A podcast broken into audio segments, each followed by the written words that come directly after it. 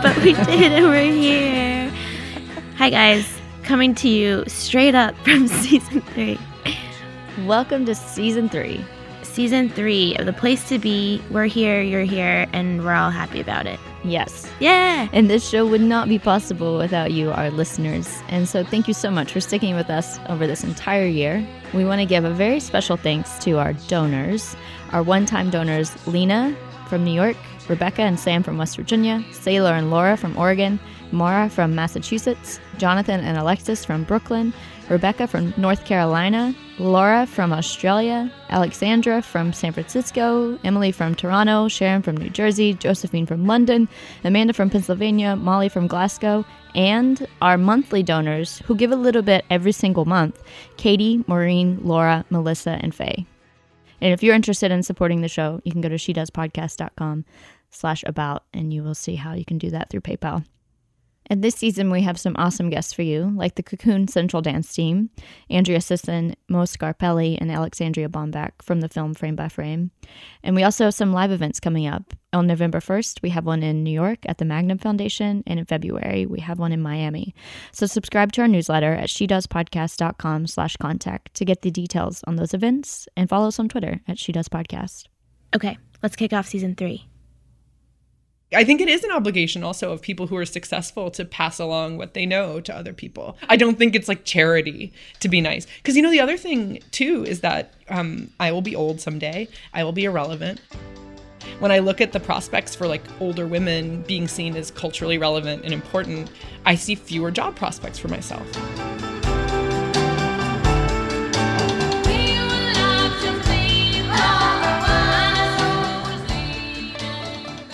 Welcome to She Does Podcast. I'm Elaine Sheldon. And I'm Sarah Ginsburg. And today we're bringing you a conversation with writer Ann Friedman. She's an independent freelance journalist who lives and works in LA. She's a weekly contributor to New York Magazine's The Cut. I write a column about politics and gender and sometimes pop culture. She reviews books for Bookforum and The New Republic and writes for a dozen other places like The Guardian and Refinery 29. And I write essays for a magazine called The Baffler and I would do interviews with women for um, this UK magazine called The Gentlewoman. I write various features for Elle. I could go on and on. There's a bunch of little things that I do all across the board. And I'm also a podcaster. I co host a podcast with my friend Aminatou Sow. That podcast is called Call Your Girlfriend, and she describes it as a podcast for long distance besties everywhere. Anne sums up her week, what she's written, what she's reading, listening to, watching, in her popular weekly newsletter, The Anne Friedman Show. It's great. You should subscribe. As an independent maker myself, I've really enjoyed sitting down with Anne and talking about the perils of freelancing and the importance of self driven projects, as well as the responsibility of mentoring. Anne understands the importance of developing your own voice, and she understands how our shifting landscape has changed how people consume the media we create, and how having a personal connection and point of view allows the readers an entry point into trusting your voice. And Anne, she's trusted by many, and in particular, many women. Much of her work is written for women, understanding their issues.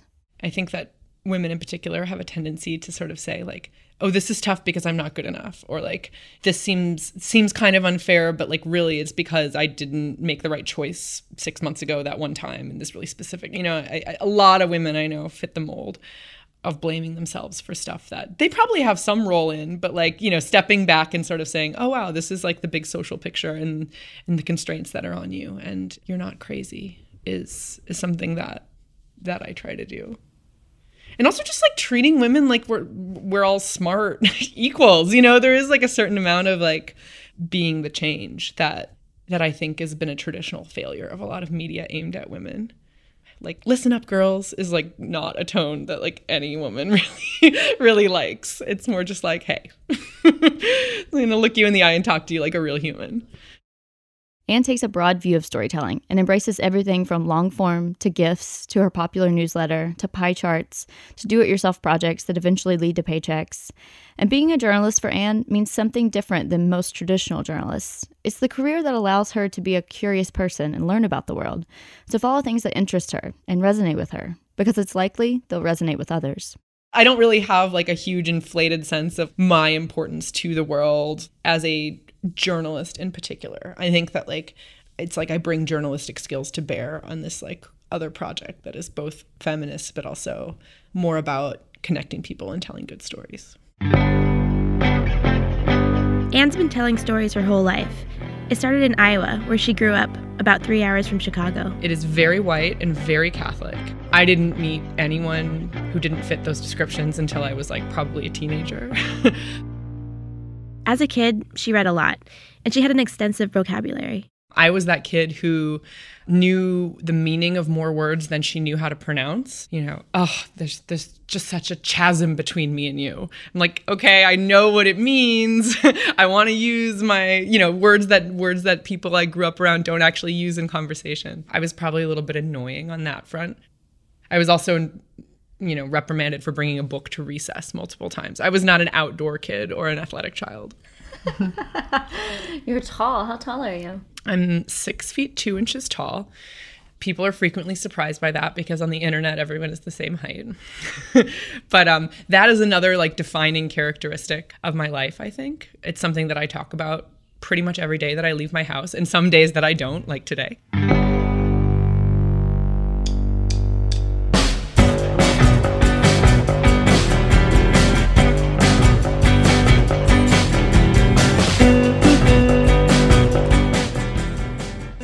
Decided to leave Iowa and headed down to Missouri to attend journalism school at Mizzou. Nice choice, Anne. I was absolutely sure that what I wanted to do was be a journalist, which I think is probably my greatest unfair advantage. I know a lot of people who are great journalists who just started years or decades later and so are at different points in their career. And I got a little bit of a head start because I decided so young what I wanted to do. People ask a lot, should I go to journalism school? I'm not sure that I have a strong answer for everyone. For everything that was great about journalism school that I learned, like how to basically structure a story and how to not be scared of talking to strangers and picking up a phone, I also had to deprogram a lot of things I learned, such as, you know, your opinion is not relevant, your opinion doesn't matter, or you should do everything you can to hide your point of view about something. This idea that stories can be balanced by interviewing two people with seemingly opposing viewpoints, all of that is stuff that I feel like is totally irrelevant to the way I make my living and do my job now. And not because I am not a journalist and not because I don't have journalistic ethics, but because that way of thinking about reporting the news and telling stories is pretty outdated. And also a thing that a, way that people don't really want to get their news anymore. I mean, most people, yes, there's a sense of I want my news to, to be fair minded and well researched and well reported, but also this idea that the reporter will remove his or herself completely from the story and just fade into the background is not really realistic.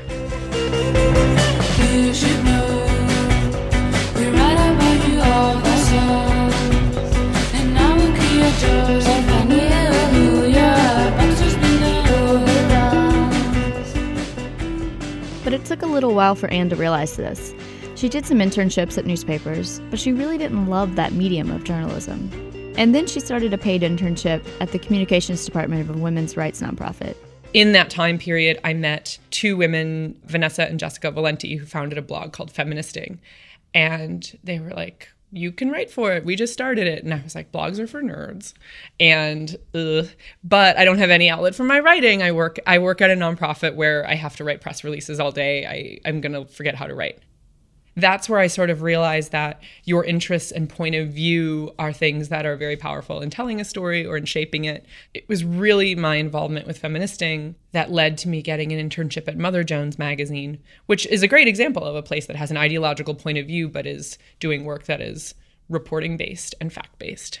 But this was pre Twitter. It was even when we first started before anyone save for like Harvard students was on Facebook back when Anne didn't have 42,000 followers reading her daily musings. It was this weird little interim period where the internet was around and pe- you could start your own thing for relatively cheap or free, but it was not the social sort of, I don't know, tsunami that we live in now. I, I think that was like another huge piece of luck for me that I started writing like at the ground floor of a lot of the stuff that is now super mainstream and that are tools that all journalists use.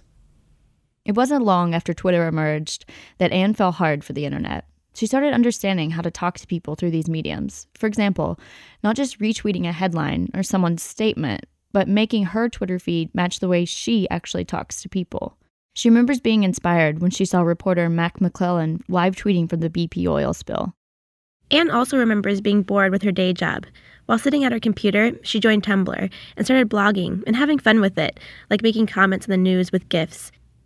So she was experimenting, playing around, and after all, what did she have to lose? It was in these ways that she started developing the many voices of Anne.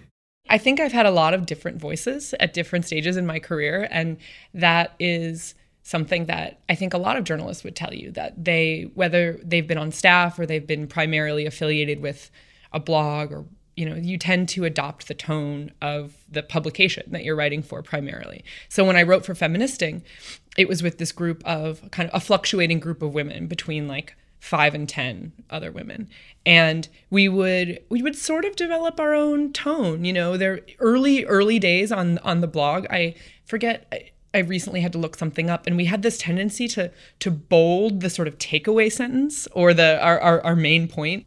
And part of our thing was like, you know, we weren't afraid to swear, you know, the, which is like so funny now. that the idea was that that felt bad still. It makes us sound like such Pollyannas.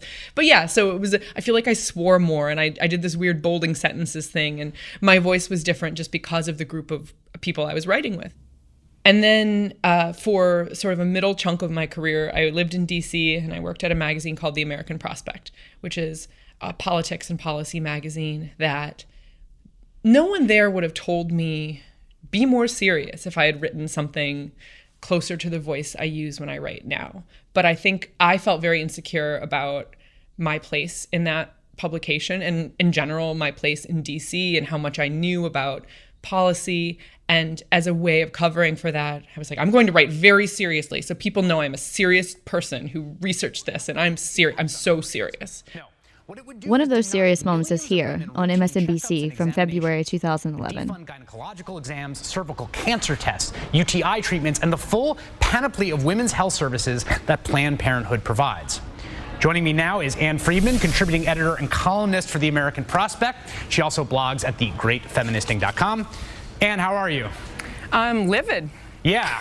Well, let's let's talk about why you're livid because I'm livid too. I mean, one of the things I think in terms of the context here is that there is this clearly coordinated attack across a, a variety of sort of venues and platforms against Planned Parenthood. What is going on here? I mean, maybe it's that we need to talk more about uh, how many women see Planned Parenthood for core services. I mean, this is personal. I and every woman I know, just about every woman I know, has been to Planned Parenthood for pap smears, for contraception. For, I think it's uh, tough to like, really embody everything that it means to be a woman in your 20s the the slang and the way you actually talk to your friends but also the stuff you care about and still be taken seriously because sexism and ageism I almost aged into being able to be a little bit more authentic. And I also sort of have the freedom now as a freelancer because I write for so many different places. I don't really have the pressure to adopt the voice of one of them.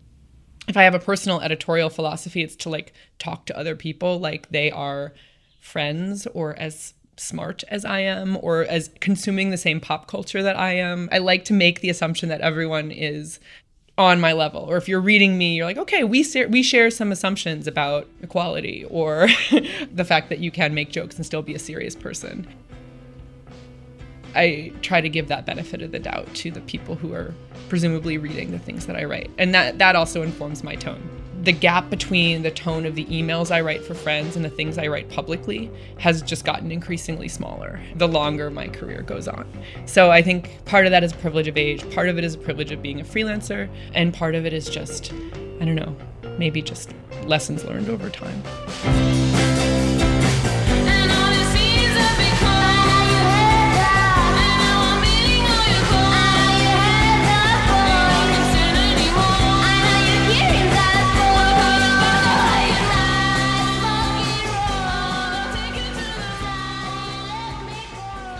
So Anne has her personal voice in her writing and her gifts, but also in her pie charts. And for those of you who haven't seen the pie charts, let's take a little journey on her website. Oh, I like this one. I like this one a lot. Okay. Um, how are we preparing dinner? 20% having a glass of wine while we think about it. 20% eating half a bag of TJ's trail mix. trail mix just to tide us over. Trader Joe's trail mix just to tide us over. 20% cursing our inability to shop for more than one meal at a time. 20% flirting with the idea of getting Thai food delivered. 20% 16 tabs, opening 16 tabs of recipes we're too lazy to attempt. This is my life every Yeah. night, I feel like. So And that's why Anne's stuff is so great, is because it's a simple pie chart in her handwriting, and she started doing these on her own. But everybody can relate to these. Maybe not everybody, but most of us yeah, they're can. they're pretty funny, but they comment on something pretty real and relatable. Those are Anne Friedman pie charts in a nutshell.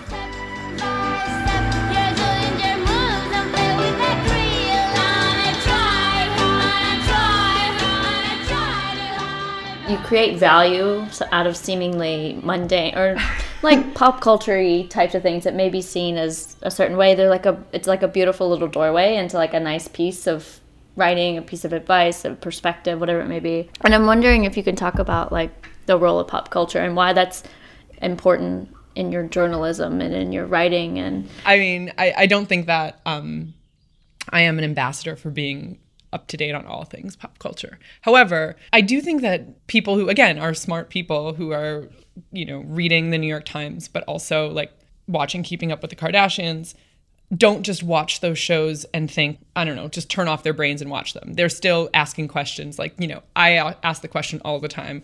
Oh my God, is it so? Isn't it so creepy how Kanye is like shaping Kim's aesthetic?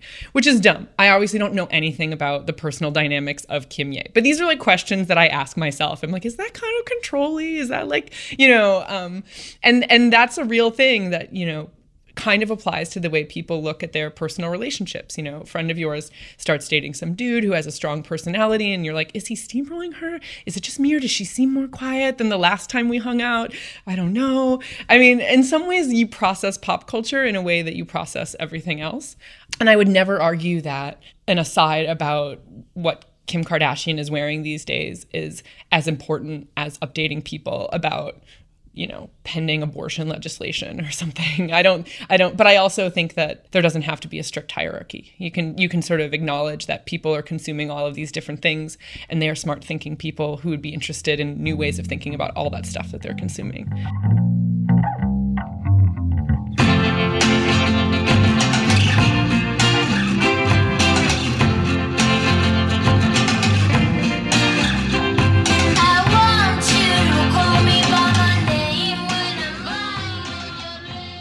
So, taking this idea of fusing pop culture, politics, and journalism, Anne quit her serious job in DC. She packed up her car and took a road trip to California in 2011.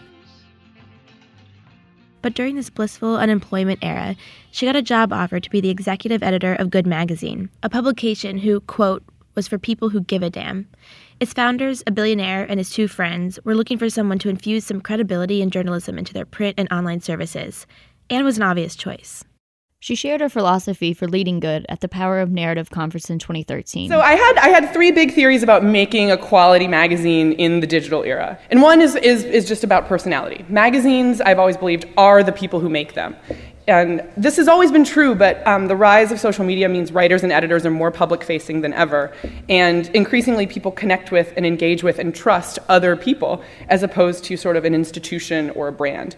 And uh, anyway, and the other thing too is that smart magazines have um, a collective purpose, a collective personality, a point of view, a unique but unified outlook on the world, and a reason for readers to engage with them.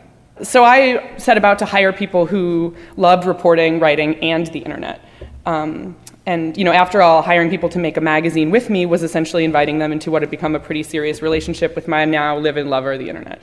Like in my she bed. hired every night. individuals who understood Um, how to have their own I, voice uh, in journalism. I hired people who She was the editor for a little over a year, and Good Magazine made great work. They had loyal readers and followers. But then things changed. And then my bosses decided that they didn't want to be a magazine, they wanted to be a social network, um, which means they didn't need editors, they needed curators and community managers. So they fired us all together, which is the best thing that could have happened. Getting fired, if you're going to get fired, get fired in a group.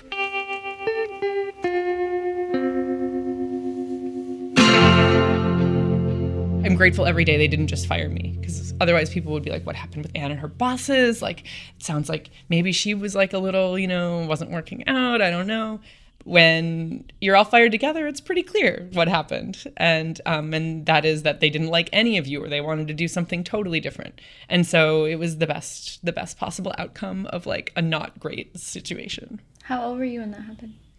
I was thirty. What was your reaction? I think it's pretty, as, as an industry opinion, it's a pretty widely held opinion that my bosses were stupid for firing us all um, because that, that is an incredible group of people who have all gone on to do fantastic things independently. And I don't know. I mean, now they're trying to be a magazine again. So, you know, just like it's it's all it's all cyclical. And I feel like I learned some important lessons about in terms of vocabulary they used and their values. They had a lot in common with you know sort of startup owners or like new a lot of these like next generation media bosses and so i kind i feel like i also learned some early lessons about what it's like to deal with bosses who are steeped in that culture Right. So what were your next steps after that? um I hung out in my house. I went to Joshua Tree. I got stoned. I like I did a lot of I had like a couple of good weeks of like of like good relaxation.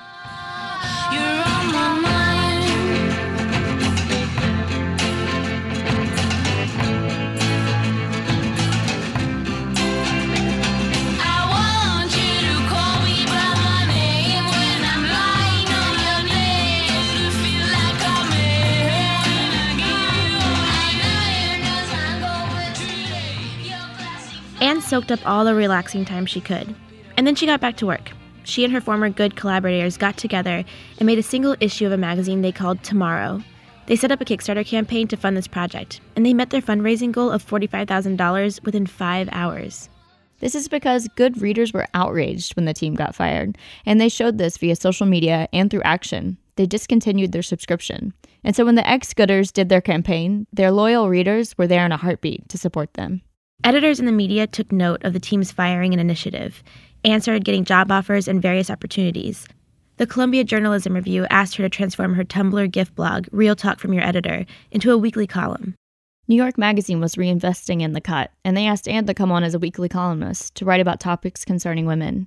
Now that she had two weekly opportunities, she started considering freelancing a bit more seriously. And I sort of was like, okay, well, if I did these two things every week, plus like three other things but like you know if if i just did these two things then i could make rent and then i would know that like you know that would be enough to sort of simulate the stability of a paycheck i, I think like a year later I, I realized i was like oh this is my career i'm a freelance writer there was a whole year period where people would ask what I did, and I was like, well, I'm an editor, but I'm kind of just writing right now. Or I would say, you know, something kind of dismissive like that.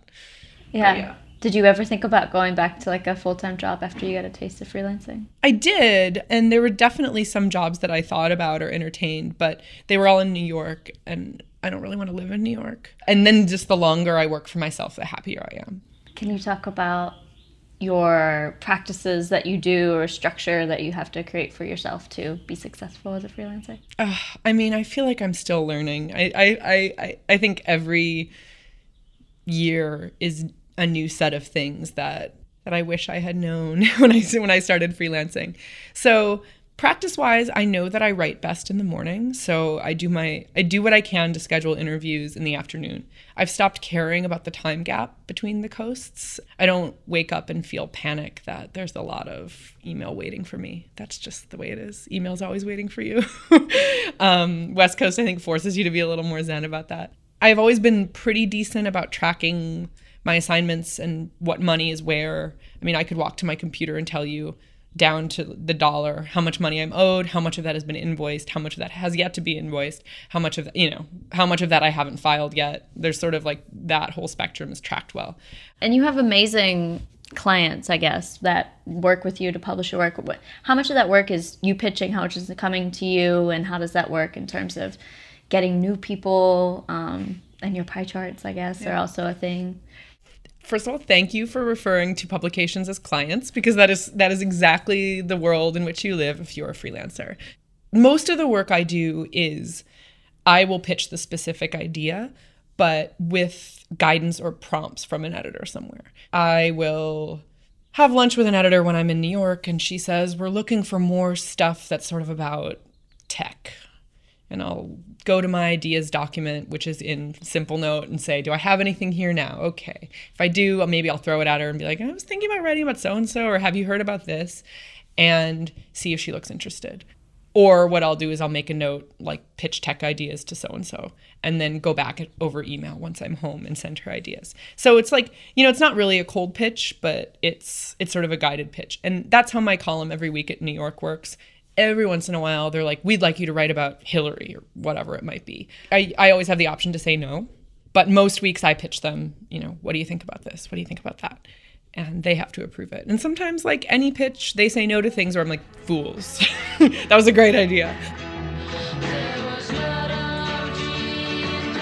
It is sometimes the case as well that editors will come to me with things.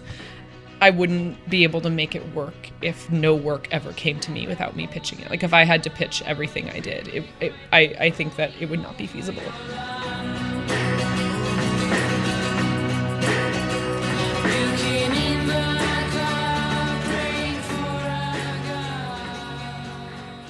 Because Anne works from home in LA, she spends a lot of time maintaining relationships with New York editors and uses the biweekly podcast and her weekly newsletters and columns to stay active in the industry. You may be listening and thinking, how? How has she been able to establish herself as a weekly contributor to so many publications? And so we asked her, where and how did she get all of her amazing clients? The answer is simple, but not a fast and cheap trick. The answer is time.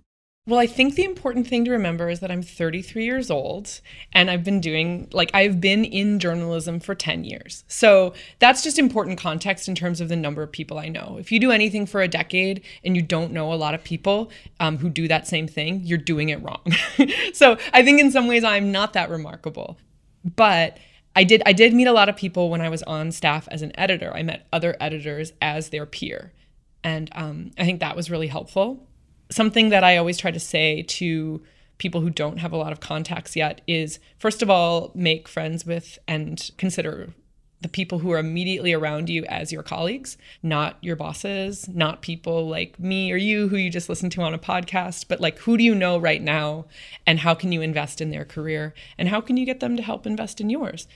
Maybe it's making something together on the side, like feministing, which I did for six years and which directly led to me getting work and led to people knowing my name. Um, was a thing I did unpaid with a group of friends for years. Um, and it was not always easy, but we had a group accountability. And, you know, there's a lot of great things in my career that sort of fit that model. Pie charts are a similar one. I just started making them and was not paid for them and it was like a weird side thing that I did for a long time before anyone paid me for them. Consistency really goes a long way. You know, I'm sure that you guys have found this with the podcast too. It's like if people know where to find you repeatedly and and you are personally invested in like the quality of what you're putting out week in and week out or episode in and episode out, then you prove to future employers that you can do it. And I don't think that means write for free for like thought catalog. That's really different than what I'm talking about. I think trying to find ways to like on a project basis or you know with sort of like an editorial like like point of view behind it to make stuff on consistently with a group of people that you can point to and say like hey pay me to do this thing i've showed you that i could do it is something that has been true throughout my career whether i realized i was doing it or not and you'll meet people through that process as well. It's like you and I now know each other because you interviewed me for this podcast. That like that's a much better connection than if you sent me a cold email and were like, hey Anne, will you share your processes for freelancing? I would be like, okay, now you're in the, the morass of 70 emails I haven't yet to answer. and no people. right. I mean, no, it's like, don't start a podcast just to interview me. So you can, that would be bad. but, um, right. No, I'm at take yeah. note on sending lit. Like I get questions. I did this project and people are like, how did you make this? I'm like, are you fucking kidding me? Right. Like, it was like a three year process. Right. right. Don't, that's actually a great, a great, people think networking is sometimes just just sending an email and like being like, "Hi, I'm young and hungry. Can you help me?" And I want to reply to those people and say, I've done tons of interviews about this. There's an, F, an extensive FAQ section on my website. I wrote a column that a media advice column for the Columbia Journalism Review for years.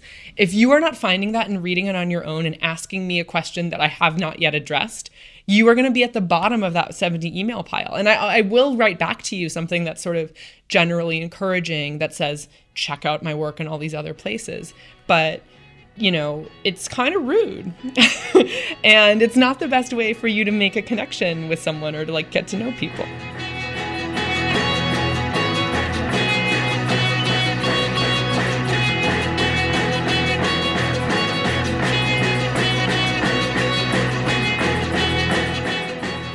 So take note, folks. Do your research and respect people's time. And as she said, Anne almost always takes the time to respond to those frustrating emails from people who are looking for guidance but haven't quite done their homework first. After all, she's been there, on the other side of things.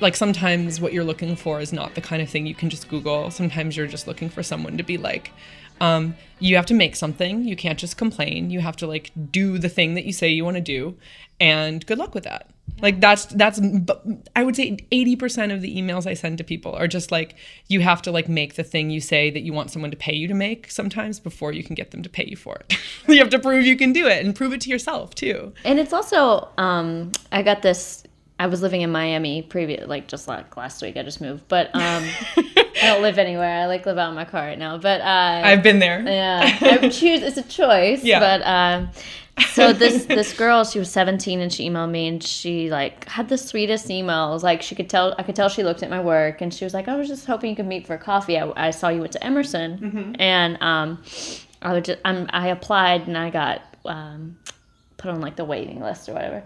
And so we met, and then um, later she followed up with an email asking if I could write a recommendation letter for her. And I was like, oh, that's good. Like, that's bold of her mm-hmm. to just like, we only met once. And I wrote it and she got in. Like, she got taken off the wait list. And so it's like a, it was a really good example right. after all these like, I don't, I don't know. It was nice. Right. It's nice when you could give in my opinion, give back because I had so many people along the way that were like mentors to me. Yeah. And I think that that relationship doesn't have to always be like a mentor mentee relationship. There's a lot of instances where you're like, oh, yeah, like this. This feels really good to be able to like have a concrete thing come of like kind of a nebulous relationship that we had that like this this woman asking you for help um, being able to sort of say, yeah, like I think it is an obligation also of people who are successful to pass along what they know to other people. And I think that you are obligated to be nice to people who are struggling and early in their career. Like I think it's an obligation. I don't I don't think it's like charity to be nice. Because you know the other thing too is that um, I will be old someday. I will be irrelevant. I'm really aware that the places that employ me now not all of them, but you know, I can still review books and probably write about media for decades as long as I sort of stay up to date on what's happening in the world. But you know, something like The Cut, The Cut is not a magazine for women in their 40s and 50s. You know, I mean, like when I look at a lot of the the options for when I think like like decades to come for my career. Like, I mean, I'm going to be working forever. Let's be real. like, I save for retirement, but not enough. And when I look at the prospects for like older women being seen as culturally relevant and important, I see fewer job prospects for myself. And I'm sort of like, okay, well, let's do the math. If I answer 150 emails a year from up and coming journalists, which I think I, I answered about 100 last year, then that's that many people who will at least open my email when I'm destitute and older and like seen as less relevant excuse me seen as less relevant by the industry then it's like sort of the, my my like retirement insurance I like that. So anyone I've ever replied to, you're not obligated to give me a job, but you are obligated to open my email and reply to me when I'm old. I like it. Yeah. I like it. It's building a network. Yeah, exactly. My future network. It's the same thing. Exactly. You never stop. If you're good, you never stop building a network. It's not like a thing you do until you're like, I don't know, successful, whatever that means. It's the thing you do your whole career.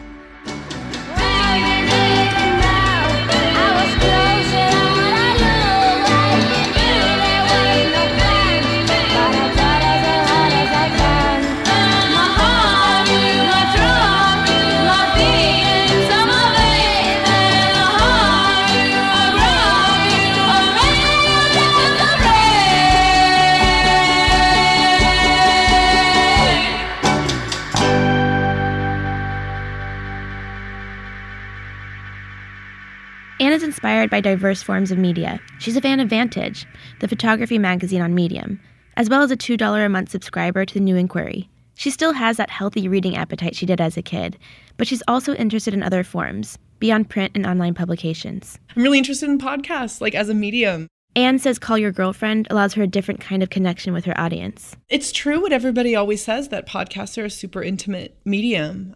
There are definitely things I've written where people will write me a letter and be like, oh my God, you spoke to me in a very deep way, in a way that felt like, you know, we made a very personal connection. They don't say this literally, but, you know, I mean, but incredible emails to get as a writer.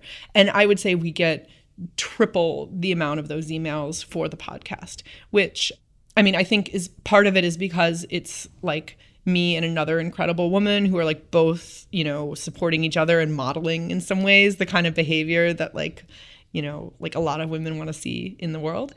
But it's also because having someone in your ears is a very intimate experience. You know, it's like it's people are listening to us on their commutes and in private spaces in their house. And um, that just feels different than reading something. Anne has some short term life goals, though she admits she's not much of a goal setter. One of those potential goals is to learn to play the piano. I do have kind of like a like an old fashioned cocktail party vision of like me like with like playing the piano with some like some fr- some drunk friends singing along. That's like a that's like a weird fantasy that I have. It sounds a little simple to just say I want to get better at the things that I already do, but I do. That's really what it is. It's like every little thing that I do, I would like to get better at it. I still feel pretty new to freelancing and pretty new to most of the things that I do. I mean, it's been like at most two and a half years, probably more like two, and that isn't that is not a lot of time. Um, when I think about where I was after my first two years as an editor, I was like, ha, like I have so much to learn. So I can only imagine where I'll be in another in another two years. Cause we were like.